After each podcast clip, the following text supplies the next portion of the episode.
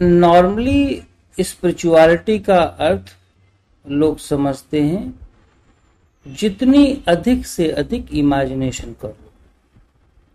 और जितना आदमी इमेजिनेशन में डूबने लगता है, उतना ही वो समझता है कि स्पिरिचुअल हो गया, उसकी स्पिरिचुअलिटी इंक्रीज हो गई।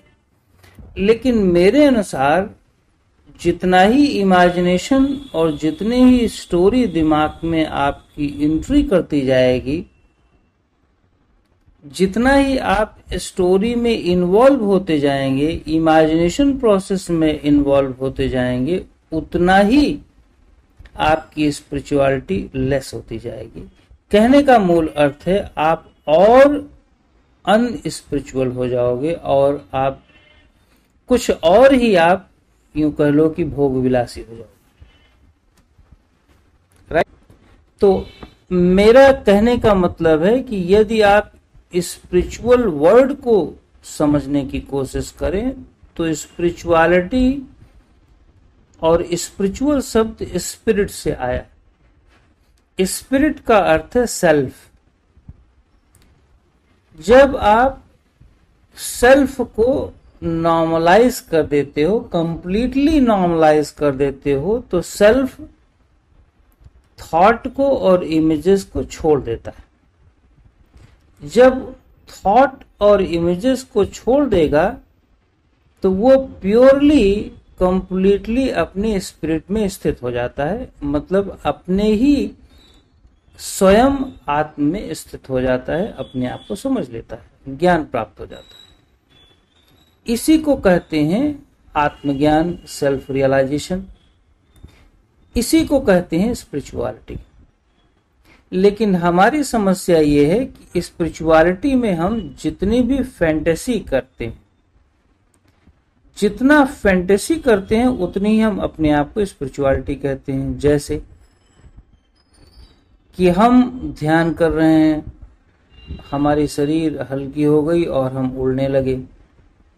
हम ध्यान कर रहे हैं, आसमान से कोई शब्द सुनाई दे रहा है। हम ध्यान कर रहे हैं।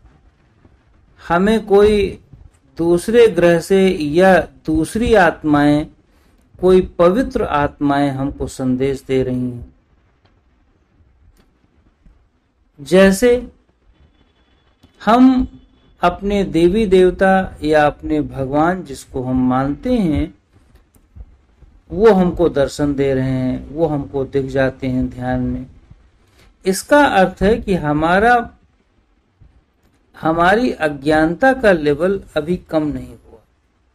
इसका सीधा सा अर्थ है कि हम, हमें ये मालूम ही नहीं कि हमारा मन या हम वो सारी इमेजिनेशन को प्रोड्यूस कर रहे हैं और हम समझते हैं कि वो कोई और आ रहा है।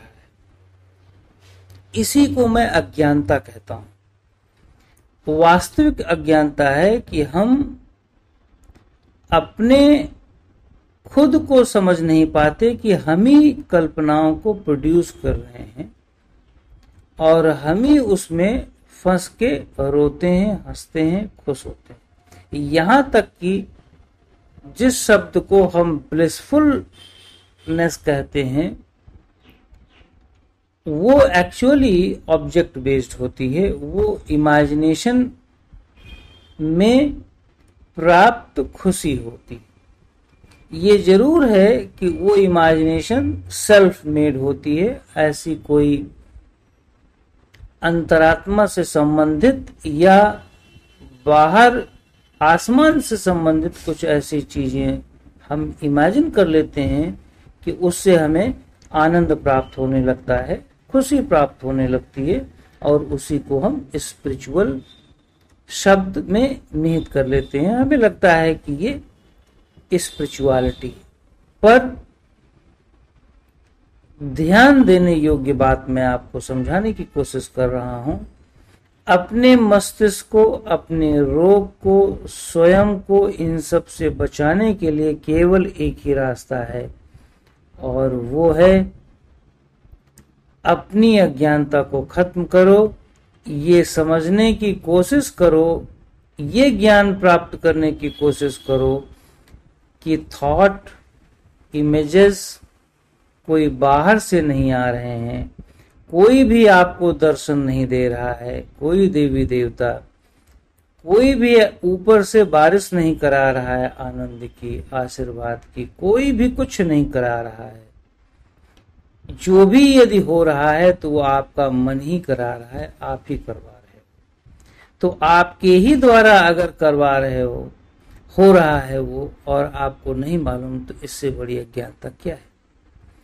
इस अज्ञानता को दूर जैसे ही हम करेंगे, हम स्पिरिचुअल हो जाएँगे, हम अपनी आत्मा में स्थित हो जाएँगे पूर्ण ज्ञान प्राप्त कर देंगे यही ज्ञान।